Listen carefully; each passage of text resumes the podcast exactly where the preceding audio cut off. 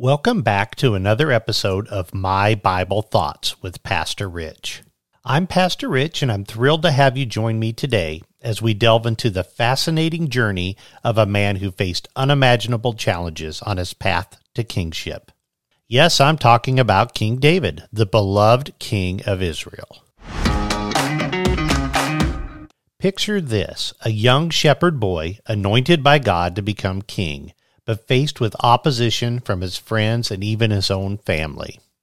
It sounds like something straight out of a thrilling drama, doesn't it? Well, this was David's reality. Most of his friends and family plotted against him, unhappy that God had chosen him to be the leader of Israel. But David, he had a heart after God's own heart. He poured out his emotions and his triumphs and his struggles in a beautiful way. Today we're going to explore one of his recorded histories, Psalm 2. Listen to the words of Psalm 2, verses 1 through 3. Listen closely to the passion in David's words as he paints a vivid picture of what God sees from heaven to earth. He says, Why are the nations restless and the peoples plotting in vain? The kings of the earth take their stand, and the rulers conspire together against the Lord and against his anointed, saying, Let's tear their shackles apart and throw away ropes from us.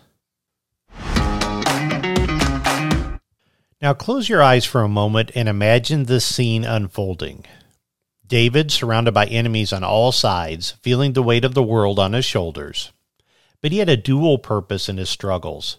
You see, God used David's experiences to teach us something profound. David, a type of promise from God, looked forward 3,000 years in time, portraying a glimpse of Jesus Christ himself. This psalm prepared Jerusalem for the coming Messiah. In fact, not just once, but three times in the New Testament, we are told that this psalm is actually about Jesus Christ. Can you grasp the magnitude of that? David's words, penned thousands of years ago, hold within them a prophecy of our Savior. It's awe inspiring, isn't it? Can you feel the weight of those words? The opposition that Christ faces even today? Governments, politicians, and the ruling class all against the reign of Jesus. It's as if there's an unwritten plot to leave God out of everything.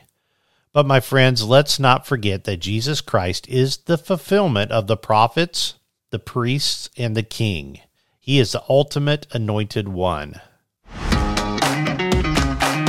Now, let's bring this home to our lives. How do we see what's going on around us? Do we view the wars, the activism, and the economic struggles through the lens of the news or what our neighbors say? Or do we strive to see it all the way God sees it? Now, I used to be a political junkie of sorts. I remember watching Fox News every night. I loved O'Reilly Factor and Glenn Beck. After I became a Christian in my early 40s, I gradually found myself worrying less and less about the hype offered by news commentary.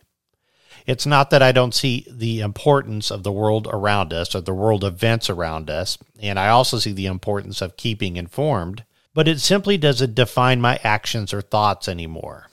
I have concerns, yes. I have worry, not at all. The truth is, there is corruption in all our hearts. Look at the action words that describe the opposition rage, plot, take their stand, and take counsel together. These words reveal the invisible hand working in the world. It's an attempt to push God out of everything.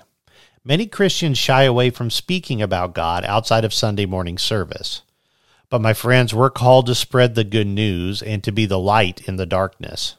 Imagine this in your own life. Have you ever felt shackled and bound by the notion that following Christ means giving up your freedom? That he came to oppress you? I think it's a common misconception, but let me assure you, we were created to serve and worship God. In surrendering our lives to Him, we find true freedom. This is the good news that we must spread today. I want you to imagine a specific moment in your life when you faced opposition or resistance because of your faith in Christ. Maybe it was a disagreement with a family member or a challenging situation at work. Take a moment to think about that experience. Now consider the emotions that you felt during that time. Was it frustration, confusion, or perhaps even doubt? Opposition can be disheartening for sure, but remember that you are not alone. Just as David faced tremendous challenges on his path to kingship, we too encounter obstacles that test our faith and commitment. So let me ask you, how did you navigate through the opposition? What steps did you take to stand firm in your beliefs and overcome the challenges? I encourage you to share your experiences with us. Feel free to reach out through our website or our social media platforms. Your stories and insights can be a source of encouragement and inspiration for others who may be going through similar struggles. We live in a world where opposition to Christ's reign exists. It may come from governments, politicians, or even within our own hearts. But just as David faced incredible challenges on his path to kingship, we too can overcome. We must see the world through God's eyes and live out our purpose as servants of God. Let's bow our heads in a moment of prayer. Heavenly Father, we come before you with humble hearts, seeking your guidance and strength. We pray for the nations, the leaders, and all those who oppose your reign. Lord, open their eyes to the truth and let your love transform their hearts.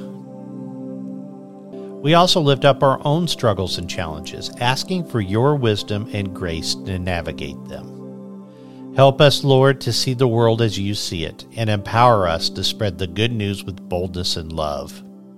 In Jesus' name I pray. Amen. I want to thank you for joining me today on this journey through Psalm 2 and the first three verses. I hope this episode has touched your heart and inspired you to see the world through God's eyes. Remember to subscribe to our podcast and share it with others who may benefit from the message.